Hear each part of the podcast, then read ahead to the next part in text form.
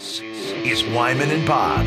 on Seattle Sports, powered through the Alaska Airlines Studio. Streaming live on the Seattle Sports app and at seattlesports.com. Now, here are your hosts, Dave Wyman and Bob Stelton. Well, we are looking forward to a conversation with uh, Brock Huard, but I'm being told he's not answering his phone right now. Is he on the golf course again? Is he is he lounging? Is he in the bathtub? Is he out there catching some sun? Uh, he's on a chaise explain? lounge somewhere. You want to explain the bathtub thing? Uh, Well, that's his thing, isn't that where he does all his his, his thinking? Like he calls it tub time or something like that. He Yeah, sits in he's- the stews in his own filth. In a tepid pool of filth. Ugh. Yeah, so that's his idea place. That's where that's where the ideas start flowing Yeah. in the tub. In the tub. My first idea would be to get out.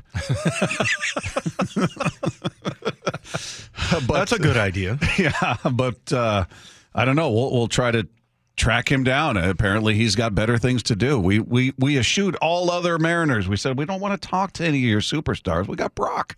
Yeah, I Give us they, Brock. They offered us Julio. Yeah. We turned him down. We were going to do a roundtable with uh, Jerry, John Stanton, and uh, Justin Hollander, and we said, nah, no, no, no. That sounds fun, but you know, let's talk to Brock. So you said that he now he's a lefty, right? Throwing He's a in- lefty, in yeah. everything, right? Did he throw out the first pitch lefty? I think. Uh, I, He- I assume he he, he throws right? the football lefty, so I assume he throws the baseball lefty. and but he's golfing righty. Yeah, the video, unless uh, unless the video is is tinkered with, it's a right-handed swing. Hmm. Which Kind of like how they turned your face around on your picture. yeah, uh, that was really cool. years. Worked out well. Looked totally natural. it's one of those things you look at and go, something's amiss here. Yeah. What, what, what Did you look at it and go, "That's not me"? I, it took a second where I'm Yeah. Mm-hmm. going, why do I look like that? Oh, this is, I was on the other side and they flipped the face around. Yeah, it's no good. Uh, but uh, yeah, so he's, I've seen some other people that are like uh, Rickey Henderson would go up there. He was, he was one of those guys that would, think he caught and threw the ball right handed, batted left, or no, he hit right handed, caught left handed, threw the ball left handed. Yeah. So it, it's weird when you see people. I, I assume if you're right handed, you just do everything right handed. And if you're left handed, you do everything left handed. But that's not the case. So we'll we'll catch up with uh, Brock at some point, I suppose. By the way, If he can if he can make time for us, he's a busy guy. I Yeah. mean, you know, listen, there's a lot going into that show. These guys are these guys are busting it down there, Dave. They got a lot on their plate. it's tough. Easy to see how he could lose track of just you know some lonely old guys like us.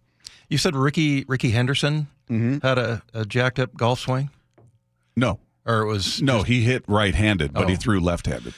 I met. I ever tell you my Rickey Henderson story? So everybody, you know, was like, yeah, he would refer to himself in the third person, stuff like that. And so I used to go to A's games all the time when I was in in college, um, and because they were super cheap tickets, You had believe it or access not. to great seats every Yeah. game. Yeah, and so uh, I loved Rickey Henderson. So they were in town here in Seattle. It was during the football season where the seasons overlap, and uh, I, I was at a bar and I had a couple glasses of liquid courage, and I was like, and everybody's like, ah, that's Rickey Henderson. So I, I went up to him, and I thought, oh man, there's a chance that this guy is gonna, you know, just blow me off or whatever. And I'm like, hey, you know, my name's Dave Wyman, play linebacker for the Seahawks, and I used to watch you and blah blah blah.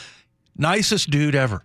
Like he turned, had a full conversation. He was like, yeah, I really appreciate that. And I was like, you know, we were doing the, you know, never meet your heroes. Yeah, yeah, I was talking about the linebacker from Denver that uh, Yeah. the Hall of Famer that like did everything he could to just try to ignore me and everything. And yeah, with Rickey Henderson, I was like, I was very surprised. It was one of those where like, uh, kind of what I heard about him was that uh, maybe it'll be a little, a little sketchy, and uh, and he was just as nice as could be. We had That's a, cool. Bought him a drink. It was like a ten minute conversation. He was. Did he ever go third person? No, I don't think so. I don't think so. he only does that to the media, probably. Yeah, yeah, yeah. Love he was, Rickey Henderson. Boy, hell of a player, hell of a player. But yeah, he's one of those guys. I mean, uh, the the obvious guy, I guess, that I just skipped over is Ichiro. Ichiro hit left through right. That's right. So yeah, I don't. Brock, he he looked to have a right-handed golf swing of some sort, and uh, maybe that's what he's out there working on right now. Perhaps he's getting he's being tutored by Mike Salk right now on a driving range. Yeah. Brock is very responsible. So I know that there's something that that came up. Is it, I've reached out to uh, literally his people, Mora and Justin. No one can track him down right now. So they're answering, but he's not. Yes. Well, let's get Mora on the phone. yeah. I mean, sure. Yeah, why not? All right, She's well- had some good insight. Well, in the meantime, let's uh, let's move ahead, and we'll once he uh, once we locate Brock, we'll bring him on the air. But we we touched on this yesterday, the future of Russell Wilson, and we we played this cut from. Is this the same one from yesterday? Yeah, same. Oh, the I thought Sean you were me the thumbs up Oh that- no, yeah, that sorry, Brock the long there. Sean Payton cut from yesterday. Yeah, where he's if you had any doubts as to whether Russell was going to be there or elsewhere, I think he he pretty much makes it as clear as you can without actually saying, yeah, he's not our quarterback. I expect that we're going to know fairly quickly. I said it's the Super Bowl, but I think more specifically, I think you know, somewhere in the neighborhood next week, we're we're going to. There's a couple factors here. You know, obviously the cap projections came out. We're further down the road with the draft class. Obviously the pro free agents. I would anticipate it being uh, you know within the next two weeks. The question was finding the right solution to quarterback in, uh, in in this league, which is obviously very competitive in our division. I think it's vital. I saw this like humorous meme the other day where there's a Bronco fan with a shirt on, and there was like eight quarterbacks names with through it, you know, and and he's drinking the quarterback Kool Aid, and I, you know, our, our job is to make sure that this next one, you know, doesn't have a line through it. He's not coming back. I mean, this next one, they're already talking about, well, who's after him because he's one of the guys with his name crossed out on the jersey. I think uh, the only person that could have described that worse would be me. Yeah, you were trying to follow. I'm following. like, mm, eh. Oh, okay. Um, Sean Payton's not the guy that I thought he was three or four years ago. You know, when he was coaching Drew Brees. Um, I know that uh, our guy Stink, Mark Schlereth, has you know been buddies with him for a while, and you know I, I just didn't know that he he was that kind of coach, but we're starting to find out. And so, based on his reactions and the things that he says, it doesn't sound like he has any tolerance for Russell Wilson for whatever reason. So, um, and But, but know, did that cut leave any gray area in your mind? He's already talking about the next one. well, I didn't quite understand it, Bob, but uh, no, um, yeah, it sounded very, very ominous. Like right? it's it's over. Yeah. It's over. Russell Wilson is not going to be their quarterback. No, and I, I'm again. We talked about this yesterday. I think uh, I think that it's going to be a very fascinating little fascinating little side note to just you pay attention to Russ's career. Where does he end up? Um, what is you know is he going to ever look like he did when he was here? I mean, I think he is slowing down a little bit, but Yeah, he's thirty five. Yeah. now. So yeah, But I, and I don't I don't think you can expect those you know those kinds of plays that he used to make. Like when you me- remember the toe tap catch to Tyler Lockett, Mm-hmm. the most famous one, and I don't know if that was a Sunday night game. I thought it was, but anyway, it was a ridiculous catch by Tyler Lockett. But you might say it was a better throw because Russ, first of all, he avoided like three people, went to his right, spun all the way to his left on the run, and throws the ball where only one person could catch it. He made so many of those throws. So, and I, I think that's still there. I don't think that, um, you know, the you think the arm talent's the still there? mobility. yeah, I don't think the mobility's there though. But Right. I, I still think, you know, an arm talent like he can throw it as far as as, as anybody. You know, he's a great deep ball ball thrower. But I mean, the accuracy downfield was Mm-hmm. always something I think that we we kind of looked over and just took for granted. So uh, I'll be curious to see because and I always say, look, I, yeah, you get slower, yeah, you get beat up. Everybody's trying to kill you. They do protect the quarterbacks really well, but for quarterbacks, for the most part, they get better and it's because of the knowledge and you know things and experiences that have happened to them and you know i feel like he's had more than his share over the last couple years of those things to learn from so i'll Yeah. be very curious to see the kind of quarterback that he's going to become uh, You know what I'm curious about, and, and I want the listeners to weigh in on this 866 979 3776, powered by Mac and Jack's Brewing Company. Are you still rooting against Russ? Because I, I get it the first year because there was a draft pick on the line. You know, the worse the team did, the better the draft pick for the Seahawks. So it made perfect sense. I always said I was rooting for him to play well and the team to go 0 16 at the time before the 17 game season. Uh, but now there's no consequence attached to it in, in the way that benefits the Seahawks, the way there was before. Now it's just all right. It's it's Russ. Are you still rooting against him because? uh, yeah, he didn't leave under the best circumstances. It was it wasn't awesome the way things went down. Having said that, You've said it. I, I think deep. I think he's a guy that got out over his skis. That got a little big headed, and maybe he had the wrong people around him telling him he should have more control than he should, and and he should have more say in the offense. And he started buying into that. That seemed to me what was going on. Like he was he was hearing what he wanted to hear from the people around him, and it, it and it worked out poorly. But in the end, I think he's he's a good dude. I think he's a good guy. He's never been in trouble. He's never getting in trouble. He doesn't say he's not throwing people under the bus. He's the greatest quarterback in the history of this organization.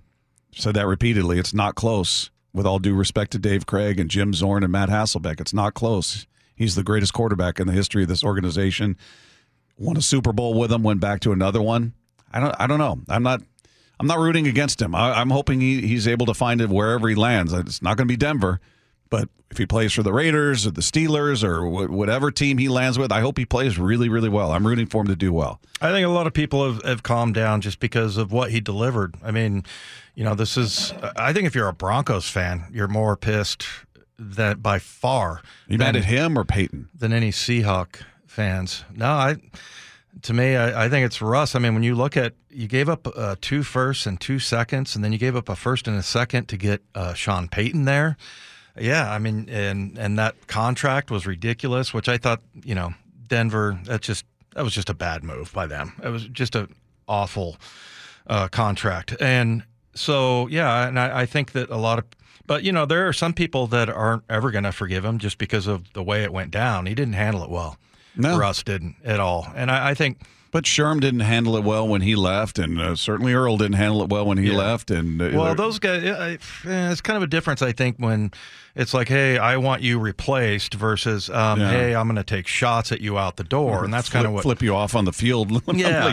Sherm and the, the middle finger, and which again, I, uh, one of my favorite stories is that Traci Schneider texted her husband John and said, "I'm pretty sure that was for you, honey."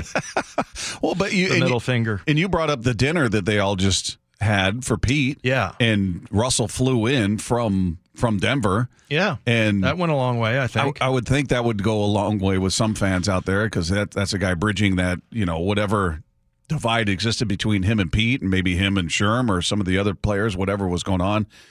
They had that as, as Sherm calls it their kumbaya moment, and all hung out and relived the glory days and took pictures together, and that seemed to be pretty cool. Well, and time heals all wounds, right? So, I mean, at some point, we always talk about, you know, I, I've compared it a lot to, uh, I'll never forget when Brett Favre went back to Green Bay after he went to the Jets and then Minnesota, and pe- everybody hated him and all that. So, Yeah. Well, he yeah, and he kind of like Russ went to the enemy, Ru- or like Sherm did. Sherm went from the Yeah. Seahawks to the 49ers. You had you had Brett Favre going to the Jets for a hot minute and then to the Vikings.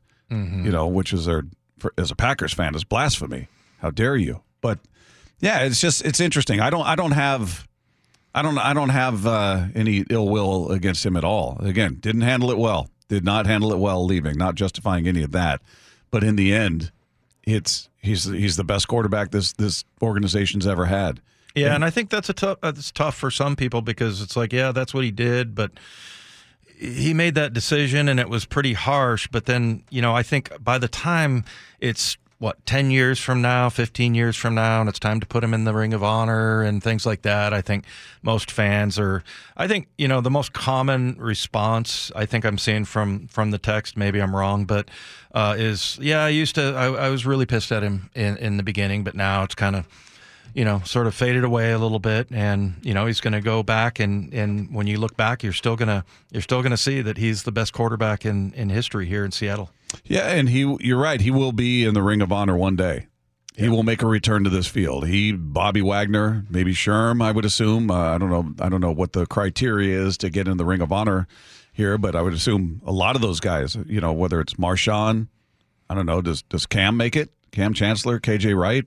It feels like that whole that whole team should should be uh, looking at Tyler Lockett, uh, Doug Baldwin. I don't I don't know. I don't know what the standards are for I that. remember when Kenny Easley went in, he was, you know, and there was some, uh, there was a huge rift between him and the team. And then finally, um, those, when he got traded, I think was the big part of it. Uh, they traded him to Arizona for, for Kelly Stouffer, I want to say, I think. Anyway, he wasn't happy for a long time. And when he finally went into the Ring of Fame, a Ring of Honor, sorry, uh, I was sitting at the luncheon and he went, he was talking about how he's over the whole problem with the Seahawks and he's you know settled that and then he kept talking about it more and then he he brought it up again and the guy next to me goes i don't think he's over it Kenny, Kenny's not over it.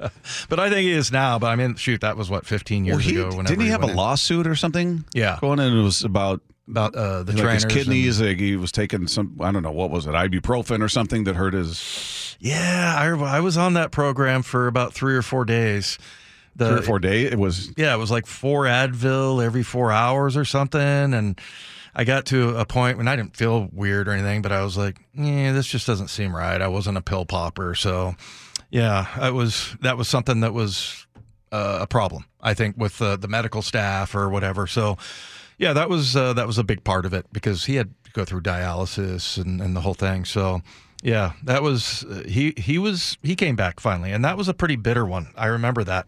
So I mean, it wasn't out in the media as much as everything is now, but yeah, I think that that'll be at some point. It'll be something where people are like, eh, let's just put it aside, and then there'll be these younger fans that go, wow, look at this. I mean, look at what he did. Look at the highlights. Look at the plays that he made. Look at his numbers. Um, yeah, and and for being picked in the third round, I think a lot of people are really going to appreciate him.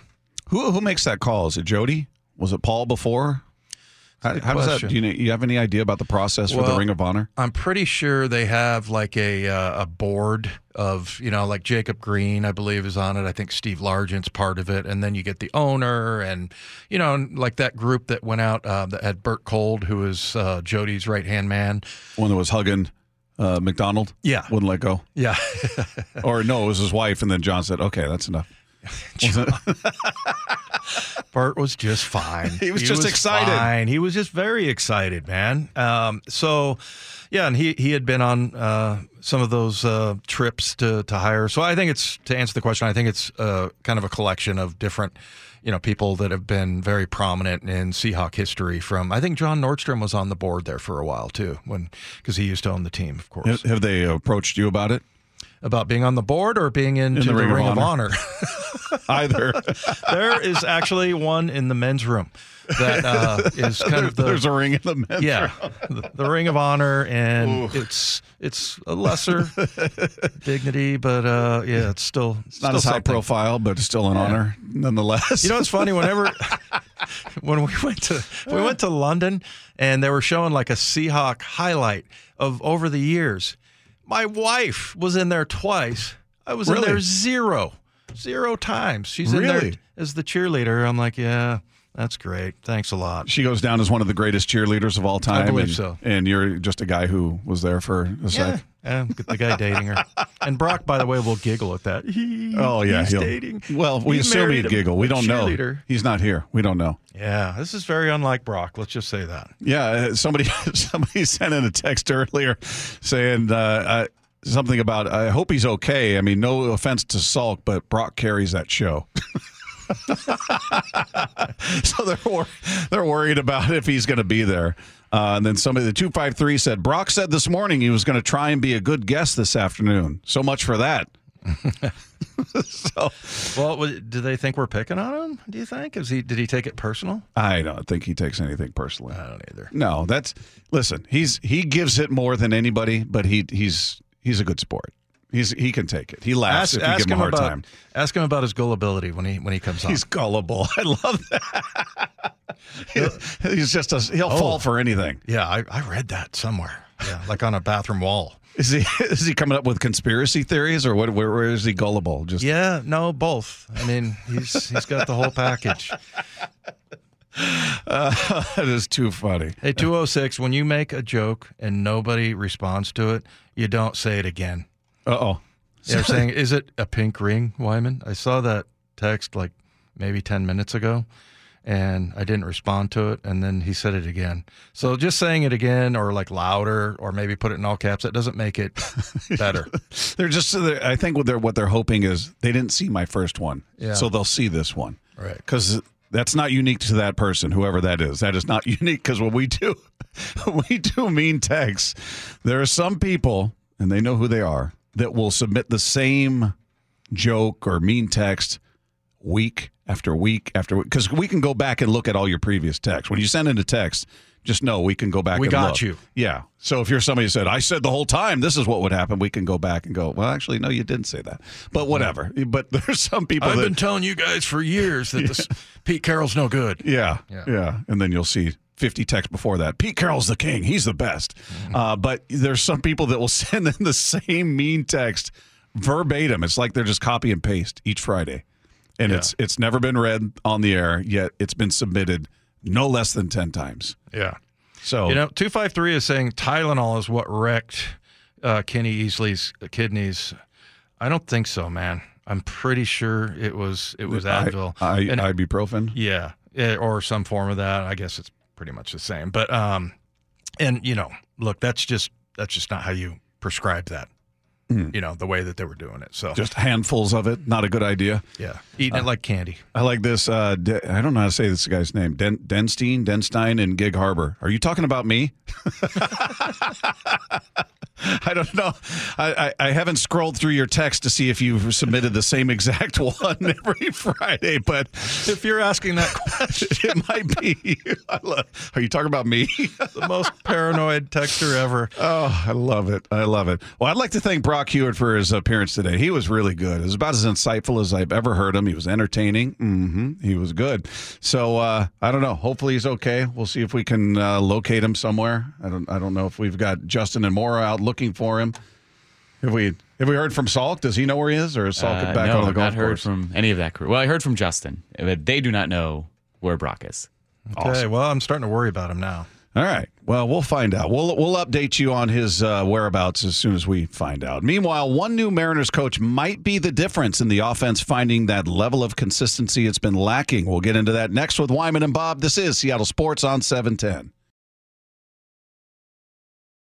Wyman and Bob Powered through the Alaska Airlines Studio. on Seattle Sports and the Seattle Sports app.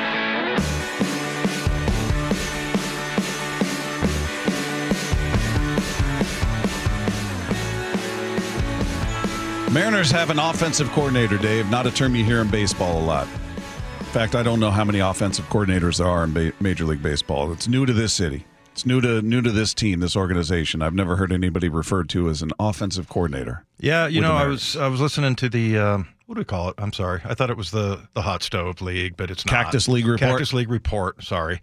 Apologies to uh, Gary Hill and Shannon Drayer, but they do a great job, and they were talking a lot about Brant Brown, and I didn't see. We have obviously here some uh, some clips we can hear from, but they they kind of raved about him, about how it was you know something that's very necessary, and they were talking about his perspective and what he can bring and everything, and we talked about this at the beginning of the show you know, as far as getting together, what's our plan of hitting early at T-Mobile Park and, and things like that? And I'm curious what is going to be exactly is going to be his purview, right? I mean, I, I don't, I don't know if he's going to work with with hitters or anything like that, but it's more, more sounds like more strategy and you know how are we going to handle this? And this is what should be your approach at the at the plate at, at this time. And so, yeah, I'm, I'm looking forward to this, just figuring out what he's about. Well, he was he was on with. Uh, I guess Brock did show up for this interview, uh, and, and they, they had a conversation with Brock and Salk, and uh, Brant Brown talking about the uh, differences in what the offense could look like. Wishful thinking would be that the league will recognize our offense as an elite offense as well as our pitching. Um, and the way we can do that is just kind of bring attention to things that are important uh, to win the baseball game and understanding that each game is going to call for a different way to win that baseball game. And we're going to have to do things within our offense, within the individuality of our players, um, that they're going to have to understand they're going to need to take different kinds of shots in different situations if we're going to win because we don't know which run that we score is going to win it and you got to score more points than your opponents to win it and i do think that we have the skill set on this team See, we got a problem here. Call them points. They're runs, Dave. Does that bother you? Like gotta- uh, you gotta guarding score. and coverage? Guarding and coverage, points, runs, you know, clubhouse, locker room. Baseball people are very particular. I've been very good about the clubhouse locker room thing. It's funny how many people will chime in if you go, "Yeah, I was in the in the locker room talking to these guys. Yeah. It's a clubhouse. What do you Yeah. know about baseball?" I found that out early on. I'm not saying I don't make that mistake every once in a while, I but hear yeah. players. I hear baseball players say, "Yeah, we were in the locker room talking." They call it a locker room, so I don't. Yeah. That's more of a joke, but it is weird to hear somebody refer to Yeah. that's points. point. Yeah. Run, but I'm going to assume he still knows what he's doing. Are you going to take this, this on like I do with uh, guarding and, and covering? Well, if it continues, yes, I will. Yeah. no, but I mean, have we really heard anybody talk about that? I mean, you know, obviously, Servais is in charge of everything. He knows everything that's going on. He thinks about these things. But just to hmm. have somebody to, you know, put the the emphasis on it, like, okay, what kind of day is it? What's the ballpark? You know, what's the temperature? I mean, Brent Stecker, our guy, talks a lot about that. It it, it makes a difference. He's he's big on the temperature. Yeah, and look, it doesn't explain everything, but it, it's part of it, and it's something that should be factored in. And to have a guy that just kind of coordinates, you know, all that stuff. Like if I was a head coach, I would I would hire somebody to do my timeouts and my you know clock management and stuff like that because you don't want to have to think about those kinds of things. And it sounds like that maybe he'll take that off of uh, you know off of Servais's plate. Well, he explains here what his day to day role is going to include. It's kind of more of a hybrid role, um, something that uh, Donnie Ecker in Texas uh, has the label of. So it's kind of a blend of, you know, being on the bench and helping the manager and protecting his blind spots, but at the same time, uh, implementing stuff that I've done in the past, obviously offensively, to help coordinate with JD and Tommy, um, more specifically on the game planning side, to uh, increase our offensive value for this season. So it's yeah, I'd still love more detail. Like, all right, take me through a game. Tell me, tell me what you're doing. Tell me, are you are you talking to the guy who's in the hole uh, before he gets up on deck and looking at the hitter and looking at how the ball's carrying, and you're talking about, or you know, what, how detailed are you? What, what what get into the minutia, I guess. But um, it just sounds like he's just an extra set of eyes. The way he makes it sound, like, well, I'll be on the bench, I'll be talking to JD, I'll be talking to these guys. Okay, so is it is it just another voice, another idea, different idea coming from a different place, kind of thing, or as he said, protecting Scott's blind spots? Uh, I'm, I, I don't know. I'm, I'm fascinated by this and, and just seeing you know what what it is that he's responsible for. Yeah, well, it makes sense to me because um, you know if you're Scott Servais, you're you're concentrating on your players. Like you know he's he's very good being an ex catcher, especially I think, but he's very good at figuring out when a pitcher's done. Like he can see it right away. He's always like the first one, and he knows exactly what that that point is, and you know, and he's he's managing his players right? You know, uh, he's not moving to his right very well. Maybe that, you know, I mean, all of those things. So for somebody to come in and have the strategy part of it, I guess it's sort of like what I was talking about, like Pete Carroll having somebody manage his timeouts and his clock. It's just something that um, that you know he's an expert at. I'm curious how many. It's it's amazing in, in professional sports, all sports really, but especially professional sports, the number of coaches that have it's just exploded.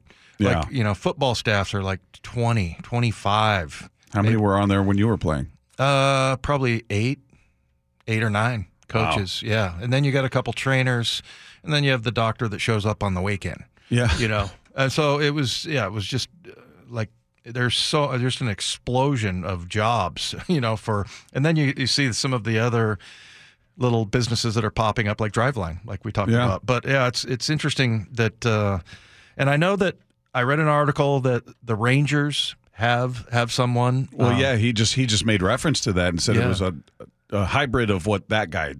and he said hybrid, not Hybrid. hybrid. Well, here Mitch Garver talks about Mitch Garver coming over from Texas gives a little more insight as to how having an offensive coordinator helped in Texas. Just the, the title of a hitting coach, right? Because hitting is one aspect of how you score runs, and, and there's so many ways that you can score runs: base running, hitting, situational hitting. You know, not striking out, walking. Like how you game plan against these guys is super important these days because the way I just described our pitchers is the same way that other pitchers are developing their stuff too, right? Like the pitching has gone gotten exponentially better over the last few years than it has in a long time.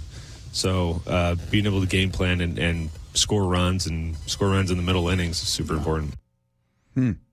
Okay. Well, it, it, again, it just sounds like it's kind of an all-inclusive extra set of eyes and ideas on the offense, like not anything one thing in particular, which makes sense. I mean, obviously, he's not going to be just focusing on Oh, I, I don't. I don't address base running. I only look at what's happening at the plate. You know, that's well. So does the hitting coach. So does.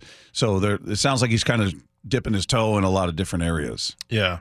Well, and it'll be uh, probably there. I guess this is the first year, right? Yeah. Um, it'll probably, you know, have to settle in, and maybe he'll be have different roles and things like that. So, you know, I remember. Um, it just pops into my mind. Uh, Lofa Tatupu when he was working for the Seahawks, and he was, and he talked to us a little bit about that. But his his job up in the booth on game day was to identify personnel groupings. You know, who's on the field and this and that. And so, sounds like you know, there's lots of different guys chiming in of like, you know, for for Servais, there's lots of these things that he's an expert in that he that Servais doesn't want to talk about. I mean, obviously, Right. he's, he doesn't you know want it to occupy his uh, his everyday managing. So yeah, sounds sounds interesting, and I, I feel like with that first topic that that you brought up about you know hitting it at this park and making that change. Hopefully, you know he embraces that full on, and we'll see maybe a little bit of a difference this this year.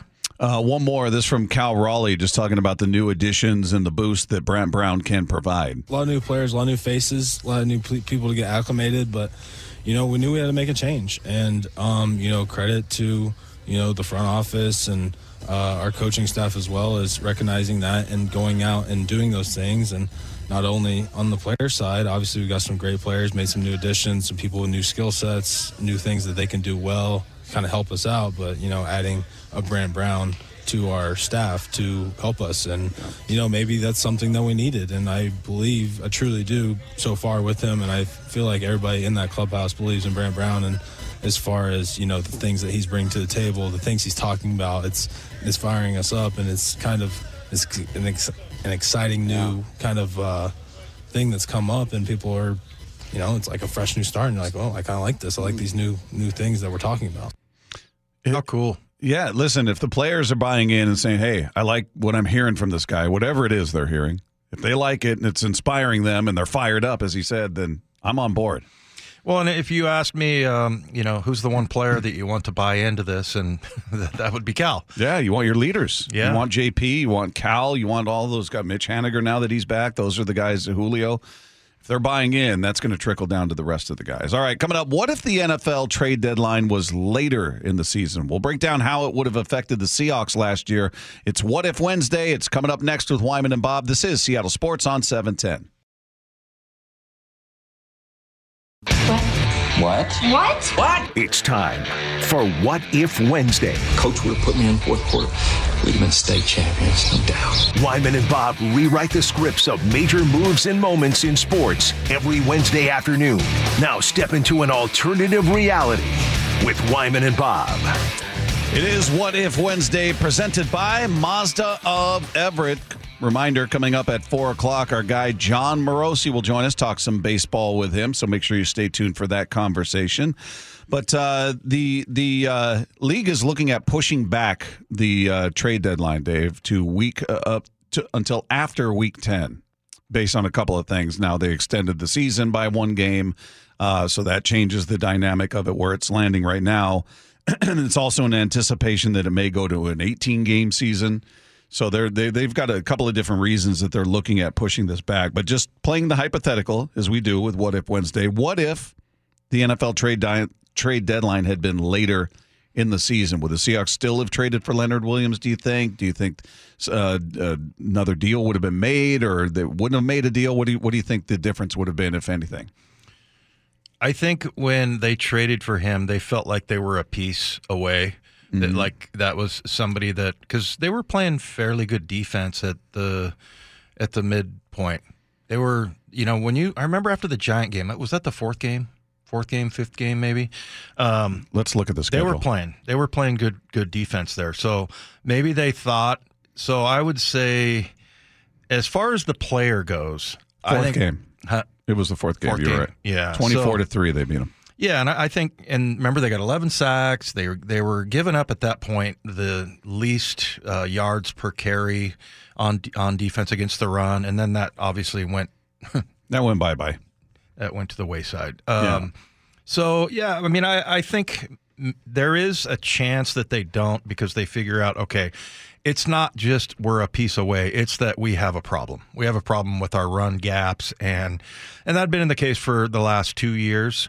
So you know, maybe maybe John would you know would think, okay, let's let's wait and get this thing fixed, and then we'll start trading. But but I'm going to say no, actually, and the reason why is because uh, Leonard Williams is a guy that they've been looking at for a while. Mm-hmm. You know that that's and he's a very he's a pretty rare individual. I'm not going to say you know he's Chris Jones because he's not. He doesn't have the numbers, but he is that kind of player. Like it's you get a guy like um, like an interior guy like Aaron Donald, and I think Matabike is kind of falls into that category where there, there's some you know good quickness, but they're a little bit smaller guy, and they can create some disruption in there.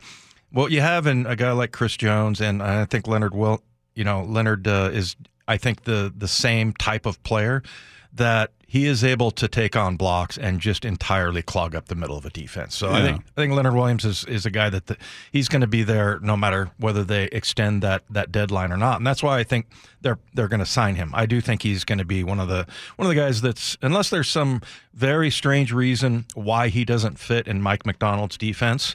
I'm pretty sure that guy is here for the long haul, and I think he wants to be here. But, Seemed to um, like it when he was asked about it. yeah, yeah. So, and I, I think that's that's a guy you can build around. So I don't I don't think so. But there is you know there is kind of that thought a little bit in in the back of my mind where it's like yeah if they had gotten to that point later in the defense at, at- or in the season when you look at the defense and go it's broken. We need more than one guy. Yeah, it's not just one player. It's like we need we need a whole new thing. I, I do like the idea of them pushing it back, though. It makes sense. And and uh, Cleveland Browns GM Andrew Berry uh, is, is speaking on this. They they they were uh, meeting about this. League owners need to approve a proposal uh, to to do this, but they explained that they had four reasons why they wanted to push the trade deadline back. First of all, the quote is uh, We think as a league, it makes sense to give teams the most flexibility as long as possible to have the best product down the stretch run into the playoffs. Okay. Um, number two, we wanted to make sure that we could maintain the competitive integrity of the season so you don't get into player dumping at least until later in the year. So if you're a the, the Carolina Panthers and you got two wins and you're, you're all right, let's start unloading salaries Yeah. this this happens later. Uh, number three, they said they wanted to retroactively correct the fact that the trade deadline never moved when the season expanded to 17 games. And then the second part of that is uh, number four. If at some point in the future the regular season expands to 18 games, Which means that it will. we wanted to be proactive in terms of positioning for the trade deadline. So all of that makes sense to me. I, I don't really know what the argument against it. What would be what would be the downside to pushing it back? I think you'd have to ask an agent. Maybe they've run into things over the years that uh, that would make that a problem, but I don't. I don't see what it is, and and also I totally believe that they're going to expand to 18. It's it's always more with the NFL, right? It's always more. Yeah. and and really for them, more is better. You know, it, it's it's not like uh, they're diluting anything. There is plenty of interest and money and everything to, to go along with with that. So, yeah, I think that's that's an appropriate move just from that standpoint because we know that's just an inevitability. Well, and they said during the research that they found the NFL has the earliest of the trade deadlines um, amongst the four major American sports. Uh, the, so it currently comes when 45% of the season has been completed. It's the earliest.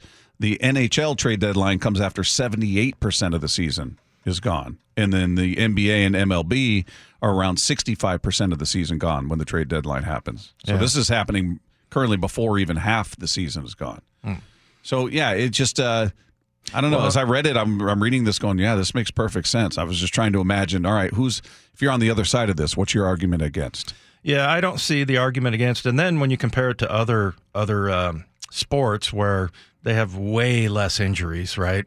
Mm-hmm. And so, I mean, that's that's not a problem for them. That it, that is absolutely a problem for the NFL. I mean, you you, you lose guys all the time. So, yeah, I, I feel like that makes sense. I'm really curious to see if they end up with Leonard Williams. I, I mean, I can't imagine that they didn't do some due diligence into you know talking to him about his future when he got here, and you know, I, I, I don't know. I just don't picture John and, and the group going, let's just bring him in, see how it goes, and then we'll talk to him at the end of the season. I, I just I don't think it could be that casual. I think they'd want, hey man, we're making this move. We're glad to have you here, and this is something we want to, something we definitely want to pursue beyond this season. Well, and we you all know, getting a feel from him, like, or if he's like, well, let's see, you know, I want a whole bunch of money, or I'm an East Coast guy, or a, Yeah. they would have had that feel right out of the gate. Yeah, and I think John understands exactly how important a second round draft choice is, right? Yeah. So for him to trade that along with a fifth, which you look at the number of players that they picked up in the fifth round, um, yeah, I, I think that wasn't done just sort of half heartedly uh, as as a you know one time fix. Yeah, yeah. So, uh, yeah, it's a good. But I think if it does happen, it seems like it will. I think it's a good idea to push that back. All right, coming up, uh, all of the latest news from around the world of Major League Baseball coming your way next. Our guy Jon Morosi joins us. It is Wyman and Bob. This is Seattle Sports on seven ten.